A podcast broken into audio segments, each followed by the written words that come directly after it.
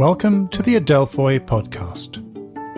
Adelphoi is a music production company based in London and Amsterdam, and we do music and sound design for audio branding and commercials worldwide.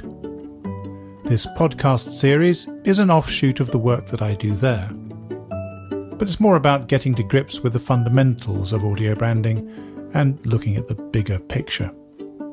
I'm Jamie Masters, and I'm speaking to you from North London in the autumn of 2020. Susie and Eddie are away at the moment. I had to send Eddie back to the shop to get him fixed. He was getting a bit lippy. But my doppelganger has come round to stay for a few days. Hello. We get on reasonably well. He said he wouldn't mind chipping in. Well, I didn't exactly say that. He's a bit contrary. Contrary? I don't know what you mean. Yeah, well, anyway. So, once again, I'm thinking about Sonic logos the flagship product of the audio branding industry. Now, I ended the last episode on a kind of cliffhanger. Uh, so I had just made the argument that there's a whole group of sonic devices, like cinema idents, which everyone loves because they remind us of the thrill of being in the cinema, or at least movie night at home. So there's a big element of positive emotional conditioning going on there. And the same is true for TV idents, and in a less dramatic way for startup sounds on electronic devices like computers. I mean, nowhere near as thrilling, but still a sound you associate with a positive result. Anyway, the point was that's all very well, but what about a Sonic logo that appears on the end of a TV ad? For a bank?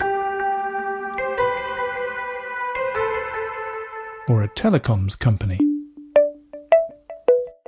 Or a supermarket. Oh, really? Yeah, they brought it back. So you know what that one was? Yeah, of course. It, it's uh, it's Asda that that pocket slap thing. Yeah, well they they tried just having the doot doot last year, but I guess no one recognised it or something except you. Yeah, except me. But you know that's that's the sort of thing I would notice. Anyway, did you get the others? Ah, uh, yeah, of course. Um, HSBC was the first one, and um, AT&T. Yep, that's right. So in this episode, I'm narrowing the field, and I'm only looking at Sonic logos designed for TV adverts. So why do we have them? What are they there for? Sonic logos didn't exist as a concept before about 25 years ago, but they didn't spring into existence out of nowhere. They developed naturally out of things the ad industry was already doing with music, but just with a bit more self consciousness and theorizing added in.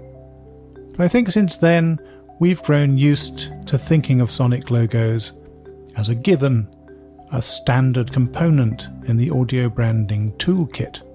But really, what we call Sonic logos is more a kind of a bundle of ideas that have gravitated together from various places. And sure, the differences are subtle, and there is a sort of mutual gravitational pull about them, but it's still just a convenient label, and we want to be careful about taking it too seriously and letting it do the thinking for us. The name itself, Sonic Logo, isn't exactly fixed. I don't even like it that much. Well, I think it's rubbish. You should stop using it. But there are lots of perfectly valid alternatives.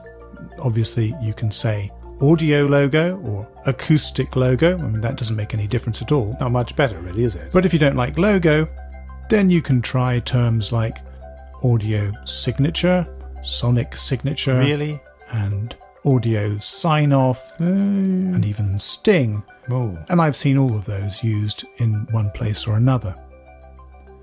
For a while, I tried using Sonic Ident as a name. I quite like that one. I don't know why. But in the end, I'm trying to communicate with people, so I normally go with Sonic Logo because that's the one I figure most people will know. And then there's the old term mnemonic, well, which I sometimes hear mispronounced, mnemonic. Yeah, well, it is mnemonic. Mm. So often, in fact, that I think I'm going to have to start no. pronouncing it that way myself, or yeah. people will think I'm strange. Yeah, well, that train has left the station. Look, are you going to be like this the whole time? Look, I'm just. You said you wanted dialogue. I mean, you don't want to be just talking to yourself the whole time, right. do you? Okay. Anyway, The point is that the lack of consistent terminology is a clue to the kind of under the surface divisions I'm talking about. Those different terms speak to different ways of thinking about what a sonic logo does. The term mnemonic, mnemonic, no, definitely mnemonic. Okay, if you want to be wrong. Well, that tries to say something about recall, about how these sonic devices are there to remind you of the brand wherever you hear them. And sting and sign off are all about the position at the end of an ad, which is usually where we find them. Sting says that it's meant to stand out prominently, catch the attention, whereas sign off and signature are more about identifying the brand or making a sound that is uniquely characteristic of the brand. If you choose to say Sonic logo, you know what I think about that. Then you're linking the idea to visual logos and making an implied claim about how the sound mirrors the role of a visual logo. Maybe even stands in for it. Oh, it's a very common idea. I liked ident because it doesn't tie things to the visual logo, it leaves things more open, it just identifies. And it suggests something in common with radio idents and TV idents.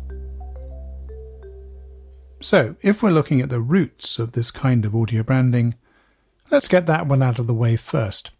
There's no question that one of the biggest influences on the development of sonic logos was TV channels and radio stations, which used often very simple musical themes as part of their broadcast identities. The NBC chimes, for instance, were the first ever audio trademark to be registered. And I hardly need to provide more examples of a phenomenon which is deeply etched on yeah, all but of us. go on. Just, just have at least have Thames Television. Uh, um, okay, um, I've got it here somewhere. Yeah, here it is.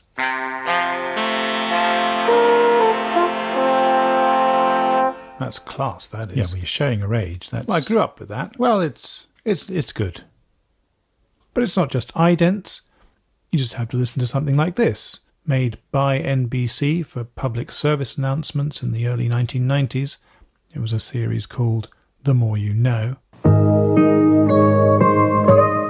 and that kind of self-contained four-note theme is an obvious precursor of sonic logos for commercial brands in the 21st century. That's Purina Pet Foods. But I'm going to take that all for granted, and I want to go back to the 1970s. 1974, to be precise. Richard Nixon resigns the presidency of the United States. Muhammad Ali regains the world heavyweight title. And Little Feat release their fourth studio album, Feats Don't Fail Me Now. Sorry, what? That's the best you could come up with. Yeah, I'm a big fan, aren't you? Yeah, well, no accounting for taste. Have you got anything better? No, don't tell me. I don't want to hear. I've got, I got this to get.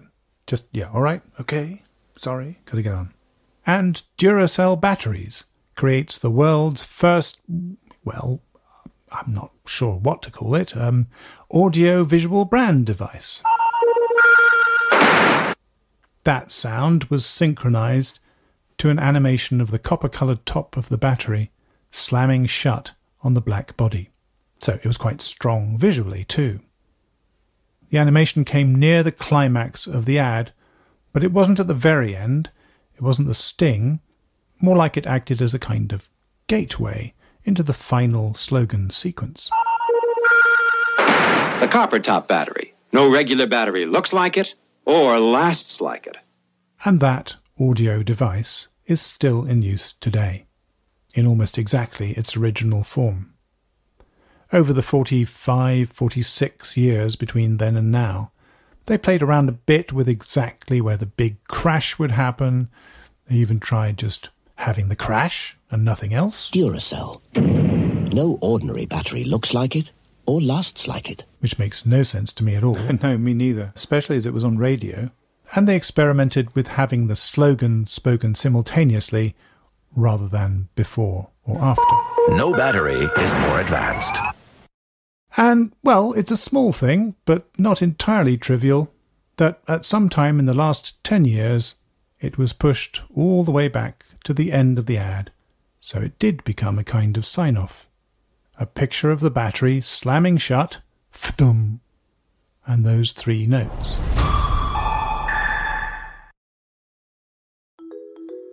And I suppose that's mostly a matter of changing priorities.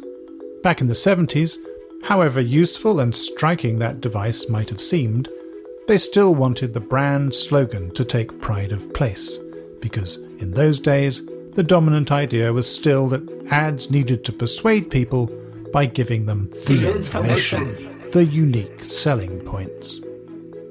Of course, they had lots of other tricks up their sleeve too, and they were perfectly aware of the power of music, mostly in the form of sung jingles.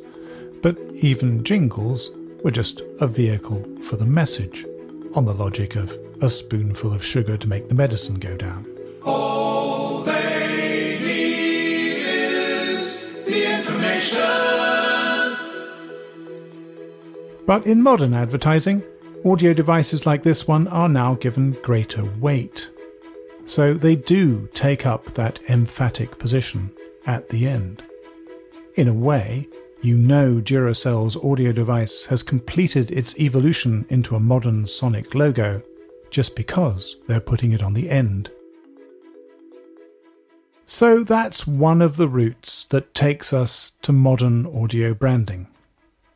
And you can see how bound up that is in the idea of sound tracking the brand logo or the pack shot.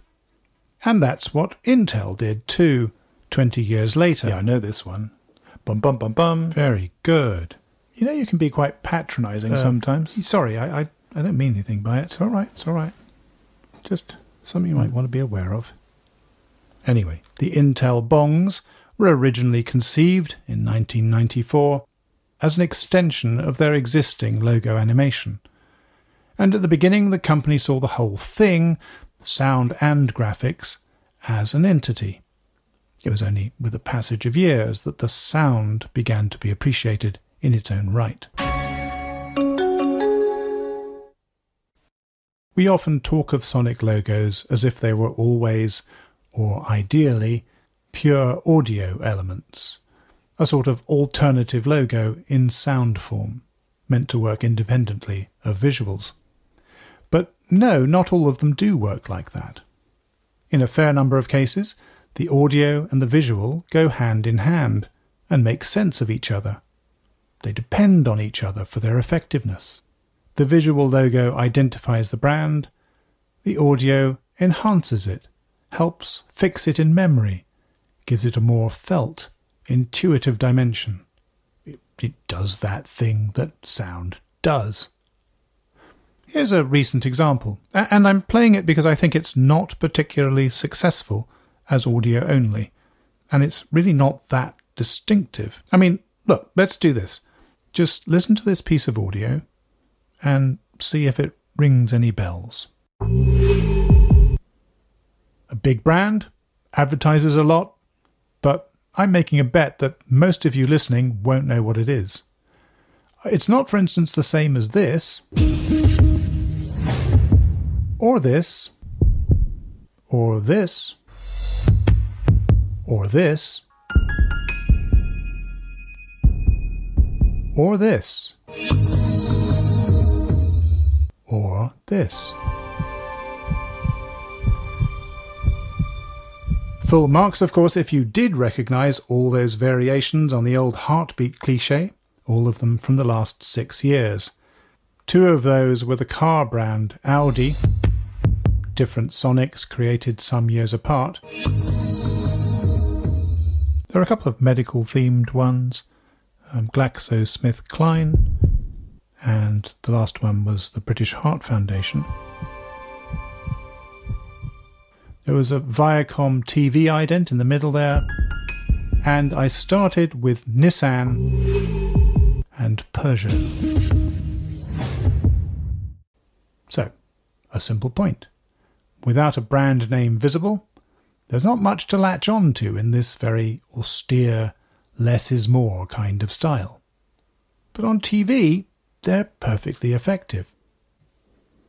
Now, it's part of the modern audio branding program, it's kind of in the manifesto, that a sonic logo can recall the brand identity to mind wherever it is heard without the assistance of visuals. And sure, there are a few well known ones that can do that, but it may not be the thing that these short audio devices are actually best at. It may be that they benefit from being paired with visuals, which take the strain of having to identify the brand and let the audio part work its own special magic. Okay, but what about radio? I mean, I thought that the whole point of audio branding was to use it across all the touch points. Well, And if, if you're only using it when you've got visuals, it's it's not. Um, well, it's not. Yes, I think that is a problem. Well, I don't want to put it like that. Uh, it it's true that if you go down this route, you're limiting your options. But you know, push come to shove, that Audi sound on the end of a TV ad. the Audi one. Yeah, I think that's the one that people know, and it is pretty striking in context. And people do sort of remember it, and it's dark and brooding and high tech.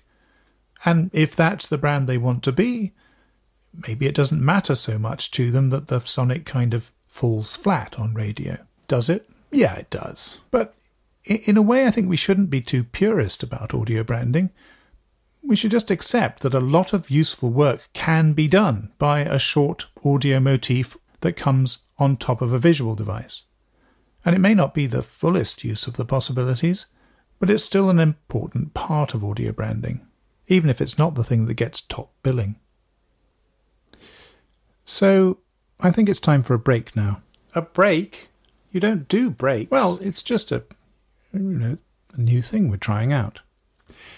Dear listener, we at Adelphoi Music know how hard it can be to have to listen to one person blathering on and on. It can be exhausting. It can drive you mad. There's only so much that a person can take.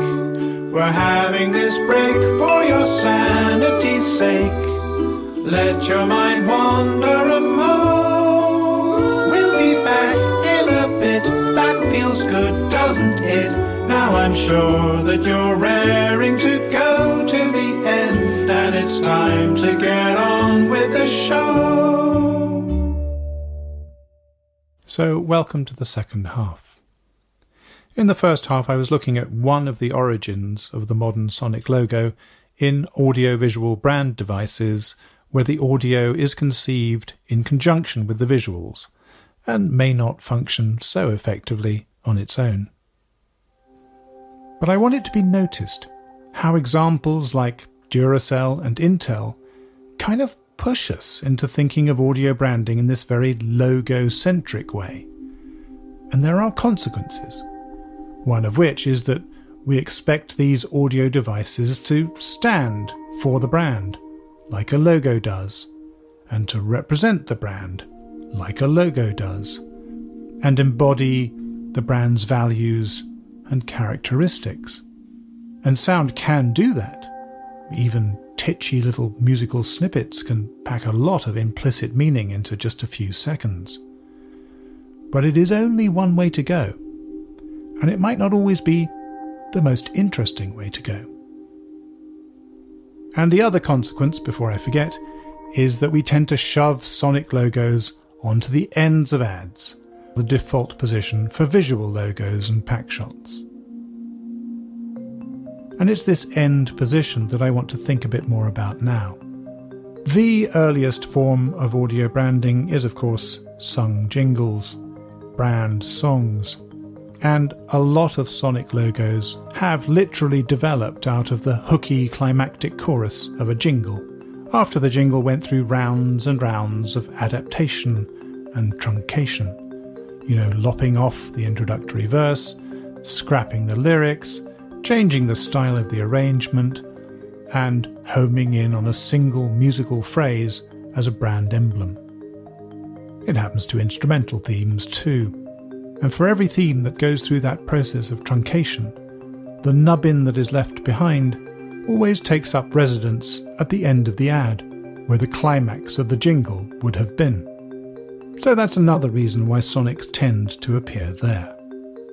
And the end is also where the voiceover does the brand slogan. Have a break. Have a Kit Kat. And there's a lot of common ground between brand slogans and Sonic logos.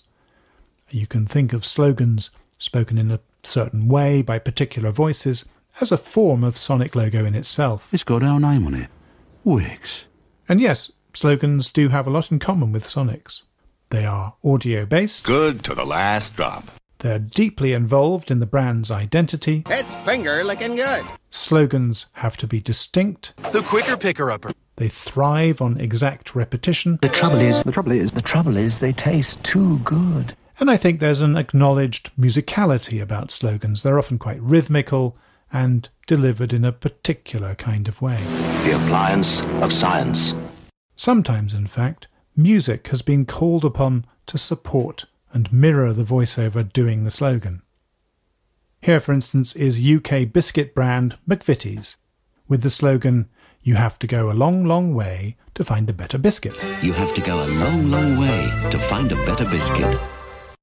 That ran from 1993 to 1996, and it comes from exactly the period when jingles were beginning to go out of fashion, especially in the UK. And the idea of speaking the slogan with music underneath must have looked like an attractive alternative to having someone sing it. In some cases, the slogans were just spoken versions of existing jingles, with the original tune somewhere in the background. McDonald's did that with their slogan from the late 1990s Did somebody say McDonald's? Uh, this is what it sounds like when you sing it. Somebody say just eat. Whoa, no, no, no, that's not the right one. That's that's uh, that's Just just, Eat. eat. Yeah, I saw that on an ad last week, I think. Uh, let's see. It, uh, uh, ah, yeah, here it is. Here's the McDonald's one. Did somebody say McDonald's?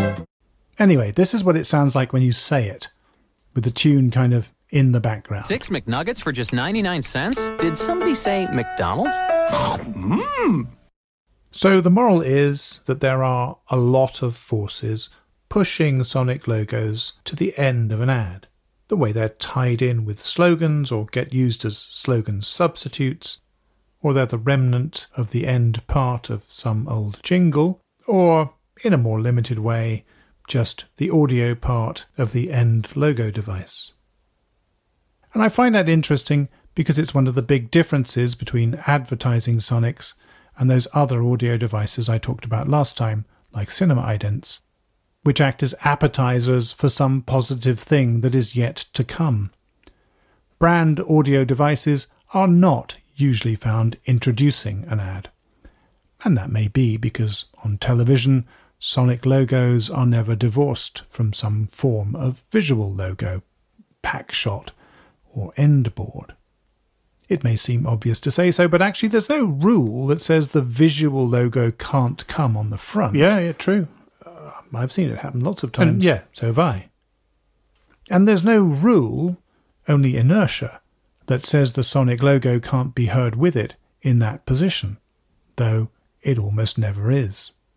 Even so, there are a few brands that have experimented with doing just that, effectively bookending their ads with their brand sound, front and back. Interestingly, Duracell is one of them. If you think all batteries are the same, consider this. Honda. Was that it? Apparently so. Sounds a bit like a doorbell. Yeah. Anyway, uh, there's um, AutoZone. Hang on, hang on. You're trying to make some sort of point because they sound like the same No, notes no, to no, me. no, no. I wouldn't do that. Well, you might. Quite a lot of game companies like Stadia, Xbox, PlayStation. PlayStation's one of those brands that's gone for an introductory Sonic device that's different from its end device. So this is the front, and this is the end. PlayStation. Then there's Nintendo Switch. And maybe the point about those ads is that the logo device on the front introduces footage of gameplay, which is enjoyable for enthusiasts. So it's doing the associative conditioning thing. Anyway, there's also Moonpig in the UK, sort of novelty greetings cards. No, no, no, hang on. You've done that again. That's the same tune as before. No, it isn't. Shush, shush now. Uh, Lindt chocolate. It's very trad. And last example, State Farm. an insurance company whose top and tail Sonic is getting lots of recognition in the US at the moment, uh, at least according to the latest report from Veritonic. So on the front, they've got this, and they end with this. Like a good neighbor, State Farm is there. That's another example of a lyric from an old jingle which is now being spoken on top of its original theme. So all those examples together don't amount to any kind of movement or paradigm shift, but they show that some brands are at least probing at the edges of received wisdom. So, what difference does that actually make? What are you asking me? No, it's a rhetorical question. Oh, sorry. I'll just let you get on with it. Well, let me start by telling you what I think it means if you do put the whole brand statement on the end. One thing that's good about it is that it doesn't interfere with the music used in the rest of the ad. You can treat it as a kind of appendage, a bolt on, and it can come from a completely different world. It can be in a different key, different tempo, different style. Now, there's a school of opinion that you shouldn't do that. You should make your Sonic logo follow the musical logic. Honestly, I don't see the need for that. And of course, if you take it to extremes, you end up disguising the Sonic logo by restyling it to fit seamlessly onto the main track, which just makes it harder to hear and erases whatever character you gave it to begin with. So I think consistency is the greater virtue, and I think most viewers don't bat an eyelid at musical discontinuities. Just think of all those times you've heard mm, Danone coming on the end of some other completely different track. Feed your inner smile this January with Activia. Mm, and tell me that that actually bothered you. And having a Sonic logo that stands apart, stylistically, you can have an ad with some zany comedic scenario, and we can all have a good laugh, and then the brand identity comes in, calms things down, and says, but seriously, folks, we're a stable, reputable company, sort of showing the solid foundation beneath all the hijinks. And that's what's happening, for instance, in those British HSBC adverts featuring Richard Ayoade. The scripts themselves are fairly straight stuff about national identity and globalism, but they're delivered in a typically ironic, quirky way, with ironic, quirky music and only the slightly doomy Sonic logo on the end to reassure you that there's a genuine message in there. Bernard, we are not an island. We are home to so much more.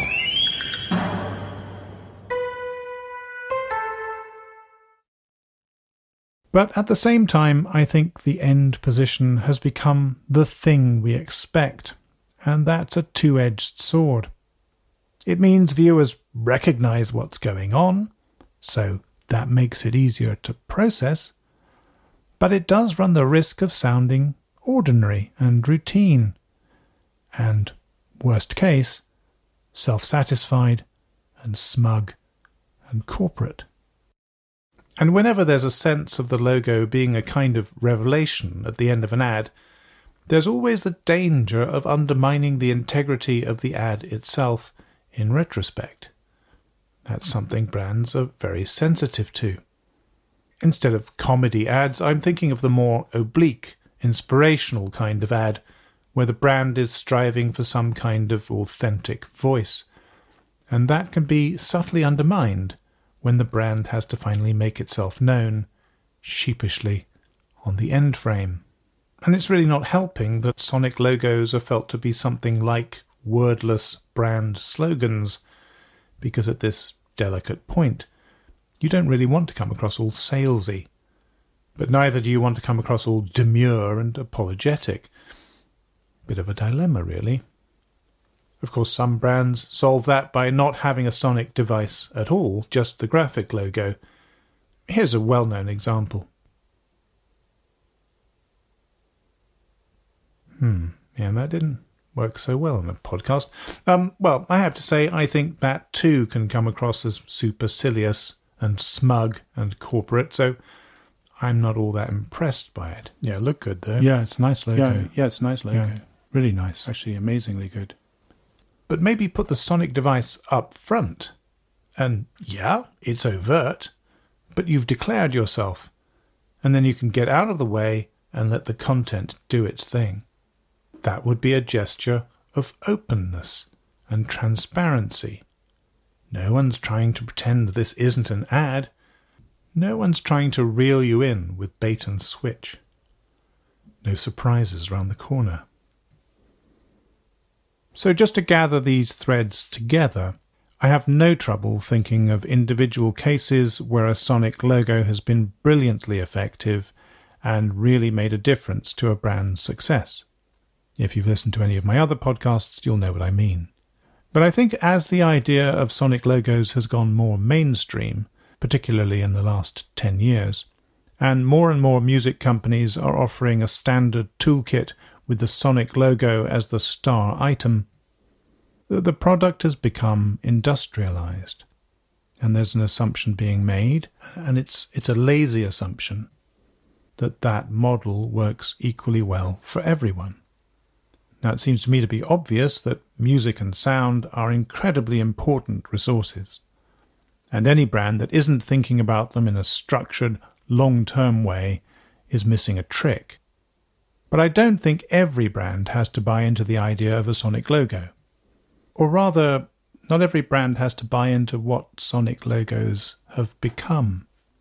I mean, maybe I'm just saying that role, that idea that a Sonic logo stands for the brand, like a visual logo, or like a pack shot, or like a spoken slogan at the end, that it's a summing up of the brand values in sound, that it's an emblem, an announcement, an assertion of ownership, well, that's just one of the options.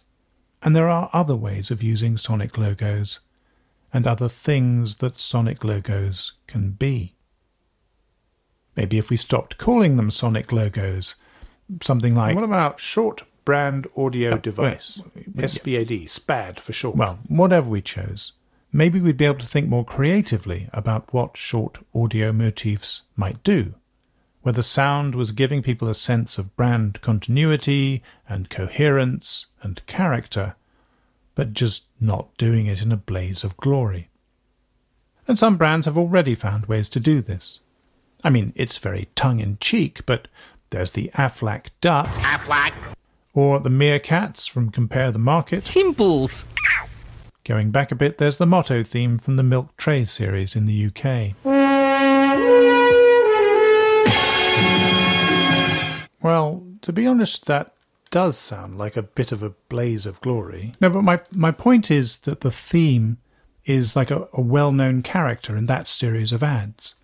And that theme comes in at the beginning of the ad, so you always know what the ad is for even though you don't get to see it until the pack shot at the very end. So, okay, not a kind of this is who we are moment. Yeah, that's what I mean.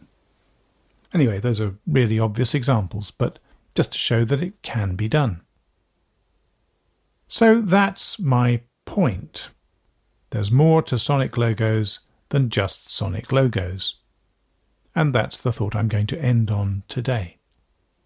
I'm not done with Sonic logos yet because there's still two big things about them that I haven't addressed at all. One is their length, and the other is the role of repetition. I'll be coming back to those issues in the future. Meanwhile, that's it from me, Jamie Masters. Until next time.